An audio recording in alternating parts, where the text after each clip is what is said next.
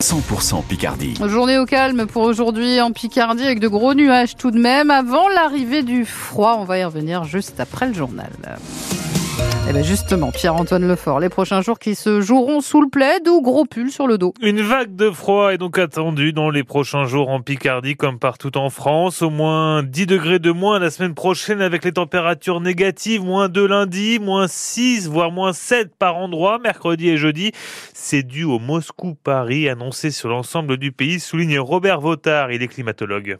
C'est pas un phénomène exceptionnel en janvier. Il résulte de ce qu'on appelle un anticyclone de blocage qui, en fait, bloque les perturbations atlantiques et les rejette vers le nord et, au contraire, amène des vents d'est, donc venant effectivement de Russie, de Scandinavie. En France, il faut s'attendre à des gelées, euh, je dirais, classiques à froides. On n'est pas dans les grandes vagues de froid des années 80, par exemple 85, 86. C'est une vague de froid toute relative qui arrive, en tout cas, au moins en début de semaine. Après, euh, évidemment, les, les prévisions de météo Météo France nous diront euh, comment ça évoluera, mais on sera en gros quelques degrés en dessous de la normale. On n'est pas dans des extrêmes euh, très très forts. La préfecture de la Somme, de son côté, annonce renforcer à partir de lundi les maraudes pour les sans-abri et avoir identifié des solutions d'hébergement d'urgence supplémentaires qui pourront être activées si besoin.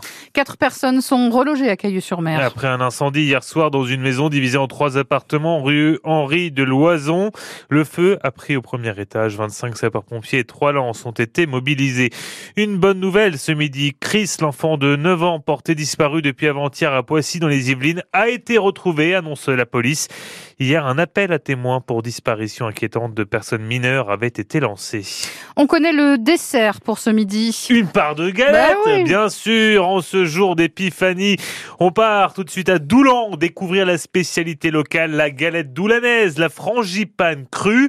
Direction donc cette boulangerie au blé d'or en plein centre-ville avec vous, Camille Bio-Nano. C'est une frangipane à l'intérieur qui est pas tout à fait pareille. Pierre Caron a repris la boulangerie il y a 10 ans. C'est un nom qui a été donné bien avant que j'arrive ici. J'ai choisi de la continuer parce qu'à la base c'était une recette qui était déjà bien réputée. Euh, on avait une bonne vente au niveau de la galette. Sans le vouloir, moi j'ai modifié la recette, j'ai amélioré euh, les choses et on a développé beaucoup plus encore euh, la vente de galettes. hein. On est passé à plus de 3000 dans le mois. Coincé entre deux pâtes feuilletées croustillantes, une crème onctueuse et froide vient surprendre les papilles. Et selon Dolan, apprenti, les clients viennent de loin pour s'en procurer. De partout, ça peut être euh, Arras, Amiens. Je sais qu'il y a eu Douai, Boulogne-sur-Mer, Paris. Euh, Il y a une femme, elle a fait 1000 km avec une galette crue parce qu'elle descendait dans le bas de la France pour ses amis et du coup elle voulait la ramener pour les faire goûter. Et les adeptes sont bien organisés pour ne rien manquer. Moi, écoutez, c'est mon épouse qui m'a demandé de lui ramener ça, donc euh, je viens. Mais je sais que c'est délicieux. Tous les ans, on en mange.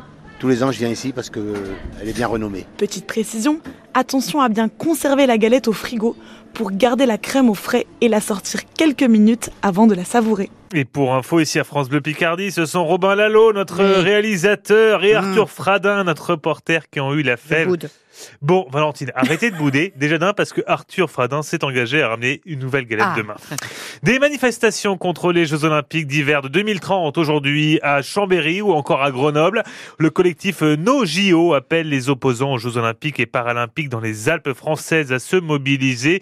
Il dénonce le coût de ces JO, mais aussi le manque d'informations et l'impact environnemental. On en reparle dans le prochain journal. Ce sera à 13h. Damien Essay va-t-il mieux débuter 2024 qu'il a fini 2023 Réponse à partir de 18h pour les 32e de finale de Coupe de France face à Montpellier, équipe de Ligue 1. Un match qui aura une saveur particulière pour Kylian Keibou, le milieu de terrain de l'ASC, qui est originaire de la région montpelliéraine et qui a même été formé là-bas. Mais pas question de se laisser distraire.